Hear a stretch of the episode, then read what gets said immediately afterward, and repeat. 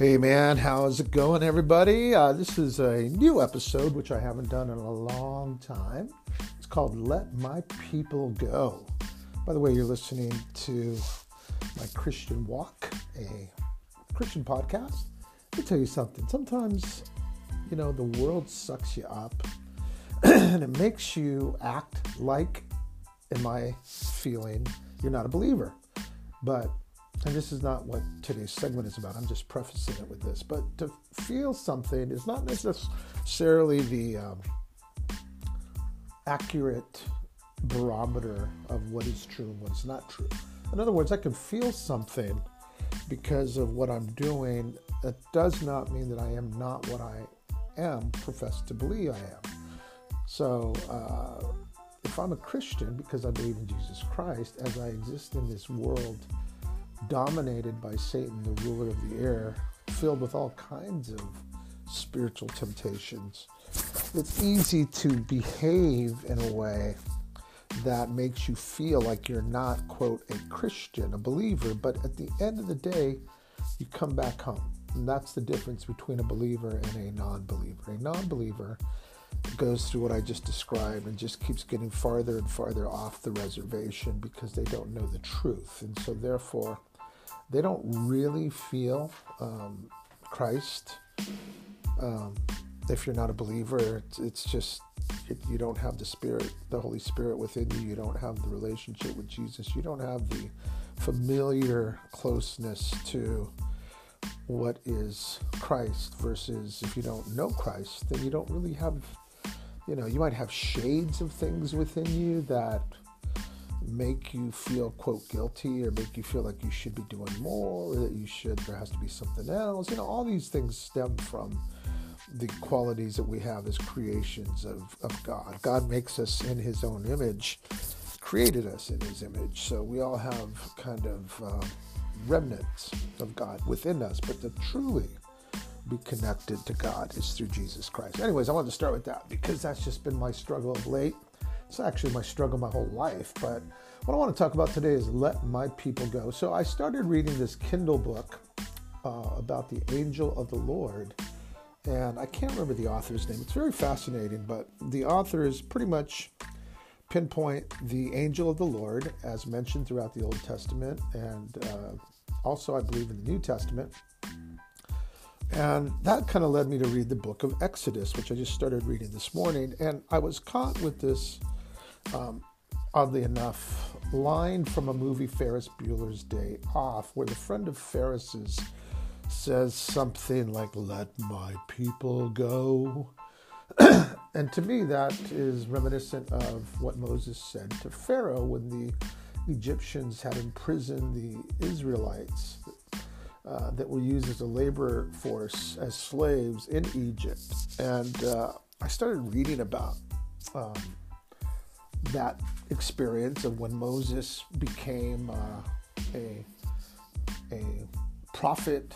Well, not really a prophet. He, he was more than a prophet. Basically, let me just give you a little tidbit of, the, of this introduction of Exodus. So Moses in, in Egypt, rather, the Pharaoh had mandated that because the Israelites were were multiplying in number, he was afraid that the male Israelites would eventually be so numerous that they would overrun Egypt because they were again becoming so numerous because of, of, of, the women who were giving birth to all these slaves, male slaves, and so he, he mandated that that the Israel Israel women, the Hebrew women, would if they gave birth to a, a, female, the female would live, but if it was a male, the male was to be killed.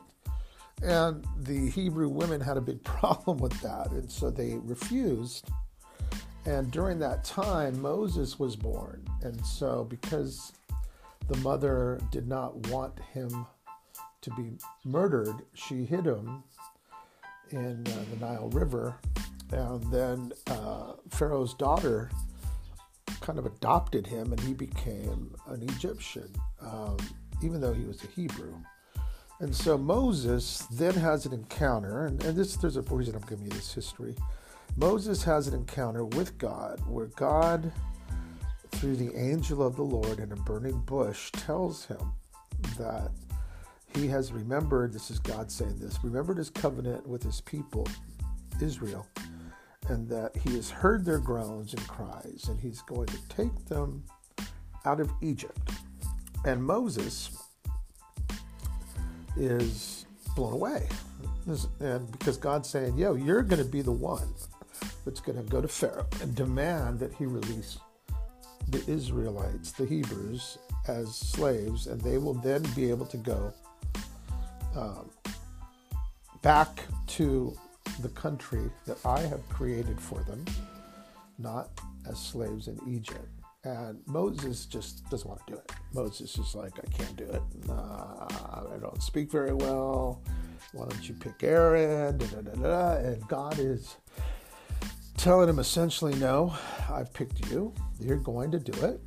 And and I will give you everything you need, including the ability to do magic, perform miracles.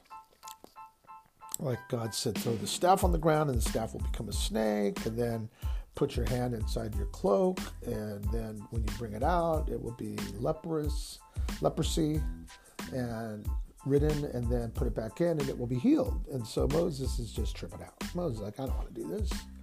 I, I don't even speak well, you know? And so he does go back. He listens to God, thankfully. And, and, and what's interesting, everybody, as I'm telling this to you for today's segment, is that God is saying, I am God. I am God. I am who I am. I am the God. And Moses is subservient to God and goes to Egypt and tells Pharaoh. And Pharaoh essentially says, Hey, man, why am I going to do this? I'm not going to do this for your God. You know, Egyptians had, believe, numerous gods. I don't know the exact name of their spiritual system, but they had numerous gods. And Ramsey was, uh, I, don't, I don't even know if it was Ramsey, Pharaoh at the time. Might have been Ramses. I think it is because I remember the movie The Ten Commandments. Uh, was not swayed to let the people go. And so, as a matter of fact, what's interesting is, is in the book of Exodus, it said that God hardened his heart so God, it's almost like what God's setting up Ramses to fail so that he can, you know, let his people suffer more. I, it just blows me away. I, I, was bothered by that, and then I started thinking, you know what? This is the reason I, I did this segment today. You know what? God already knew that it was going to take X number of whatever time for this Pharaoh to come to his breaking point. And in knowing this, God sees the whole picture. Now, the reason I call this segment today Let My People Go is because in the midst of this in real time, the the Israelites, the Hebrews, if you will, are are pissed because Pharaoh says these people are lazy, these slaves are lazy. Do not, he tells his his his uh, slave owners, the people that are overseeing all the labor that's going on, don't give them any more straw. Don't change the quota, but make them go get their own straw as they're making brick and mortar. And and if they don't, then beat them. You know, keep the harsh conditions even more rigorous, but deprive them of the straw. And I'm thinking, it's so reminiscent and analogous to, not reminiscent, excuse me, it's so analogous to our walk as Christians. As I started at the beginning of this saying that when you don't have Christ, you know, you're just kind of doing life and, and just there's no conduit to any security, real security. I mean, you can try to find security in things, but God was in control and God knew that these these workers these people of his were going to suffer. And it even says in there that they suffered. You know, they were beaten, they were mistreated. And so we suffer and we are beaten down and we are mistreated. And like the Hebrews in Egypt, the Israelites, we don't want to go through that. We don't want that. We want it to go our way, not God's way, our way. And so I think this is a very good example to look at. Let my people go. God knew the whole uh, list of events that were going to need to happen before Pharaoh came to his breaking point. And God was in control, and all he was essentially saying, and he says it to us, is trust me. Trust me. I've got it. You just need to believe and follow what I say. All right, everybody? So just remember that. And if you're not a Christian, I want you to do something for me. I want you to ask yourself go to the eternal question Was Jesus who he said he was? And just like the Israelites, if God put Moses in place to free his people because he sees everything, then why is it so far fetched to believe that God put Jesus for his people, his creation? You gotta remember something. We're all creations of God.